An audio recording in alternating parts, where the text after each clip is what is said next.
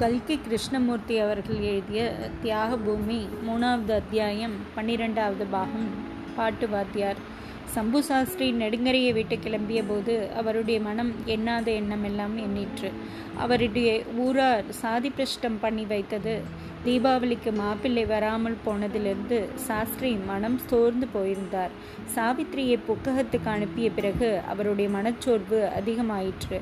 வீட்டிலே சாவித்திரி இல்லை வெளியிலே நல்லான் இல்லை முன்னை போல பஜனைகளும் உற்சவங்களும் நடப்பதில்லை.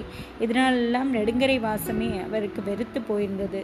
ஆனாலும் ஊர் விட்டு கிளம்பும்போது அவருடைய இருதயம் ஏன் இவ்வளவு வேதனை அடைய வேண்டும்? கூடாது. இத்தனை பாசம் கூடாது. நம்மை இந்த பாசத்திலிருந்து விடுவித்து ரட்சிப்பதற்காக தான் அம்பிகை இவ்வாறு மாமியாரின் வாக்கின் மூலமாக ஆக்ஞாபித்திருக்கிறார் என்று எண்ணி மனதை உறுதிப்படுத்தி கொண்டு கிளம்பினார். கஷேத்திர யாத்திரை செய்ய வேண்டும் என்ற விருப்பம் சாஸ்திரிக்கு வெகுகாலமாய் இருந்தது. அந்த விருப்பம் நிறைவேறுவதற்கு இப்போது சந்தர்ப்பம் வாய்த்தது. சிதம்பரம் திருவண்ணாமலை காஞ்சிபுரம் முதலிய கஷேத்திரங்களுக்கு சென்று அங்கெல்லாம் இரண்டு மூன்று நாள் தங்கி சுவாமி தரிசனம் செய்து கொண்டு கடைசியாக சென்னை பட்டணம் வந்து சேர்ந்தார். சென்னையில் முதலில் அவருக்கு திக்கு திசை தெரியவில்லை. அப்புறம் கோயில்களை வைத்து ஒருவாறு அடையாளம் கண்டுபிடித்து கொண்டார். கபாலீஸ்வரர் கோவில் பார்த்தசாரதி கோவில் கந்தசாமி கோவில் ஏகாம்பரேஸ்வரர் கோவில் ஆகியவற்றில் சுவாமி தரிசனம் செய்து பரவசமானார். அப்புறம் வந்த காரியத்தை கவனிக்க தொடங்கினார். சம்பு சாஸ்திரி கிராமத்தில் பெரிய மிராசுதாய் இருந்தவர் என்றாலும் எல்லாருக்கும் உதவி செய்து அவருக்கு பழக்கமே தவிர ஒருவரிடம் போய் நின்று ஒரு உதவி கேட்டு அறியாதவர். மேலும் இயற்கையிலேயே சங்கோஜ சுபாவம் உடையவர். அழித்து பேசி காரியத்தை முடித்து கொள்ளும் சக்தி அவருக்கு கிடையாது. அப்படிப்பட்டவர் முன்பின் தெரியாதவர்களின் வீடு ஏறி சென்று அவர்களிடம் ஒரு காரியத்தை கேட்பது என்றால் லேசான காரியமா? ஆனாலும் சாஸ்திரி பகவான் மேல் பாரத்தை போட்டு நெஞ்சை திடப்படுத்தி கொண்டு இந்த காரியத்தை தொடங்கினார்.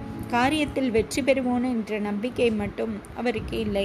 நாகரிகம் மிகுந்த இந்த பட்டணத்திலேயாவது பட்டிக்காட்டு மனுஷாலாகிய நமக்கு பாட்டு வாத்தியார் வேலை கிடைக்கதாவது என்ற அவநம்பிக்கை அவருடைய மனதுக்குள் கிடந்தது. அவருக்கே தம்மிடம் நம்பிக்கை இல்லாத போது மற்றவர்களுக்கு எப்படி நம்பிக்கை உண்டாகப் போகிறது? சிலர் சம்பு சாஸ்திரியின் தோற்றத்தை பார்த்ததுமே அவருக்கு சங்கீதம் எங்கே வரப்போகிறது என்று தீர்மானித்து விட்டார்கள். ஒரு பெரிய மனுஷர் சம்பு சாஸ்திரியை ஏற இறங்க பார்த்துவிட்டு ஏன் சுவாமி உங்கள் ஊரில் சங்கீதத்தை திராஸில் நிறுத்தி கொடுக்கறதா மரக்காலில் அளந்து கொடுக்கறதா? என்று கேட்டார். இந்த கேள்வி சம்பு சாஸ்திரியின் மனத்தை ரொம்ப உறுத்திற்று. கர்நாடக சங்கீதத்தின் ஜீவஸ்தானமாகிய சோழ நாட்டில் அவர் பிறந்தவர். குழந்தை பிராயத்திலிருந்து மகாவித்வான்களுடைய சங்கீதத்தை கேட்டுக்கொண்டே வளர்ந்தவர். அப்படிப்பட்டவரை பார்த்து இந்த மெட்ராஸ்காரன் தன்னிடம் பணம் இருக்க திபிரினால் தானே இப்படி கேட்டான்? ஆமாம் சங்கீதத்தை பணம் கொடுத்து வாங்குகிற இடத்திலே மரக்காலிலே அளந்தோ தராசிலே நிறுத்தோ தான் கொடுப்பார்கள். எங்கள் ஊரில் இப்படி கிடையாது. இந்த மாதிரி சம்பு சாஸ்திரி சொல்லவில்லை. அந்த வீட்டை விட்டு போகும்போது மனத்திற்குள் நினைத்து கொண்டு போனார்.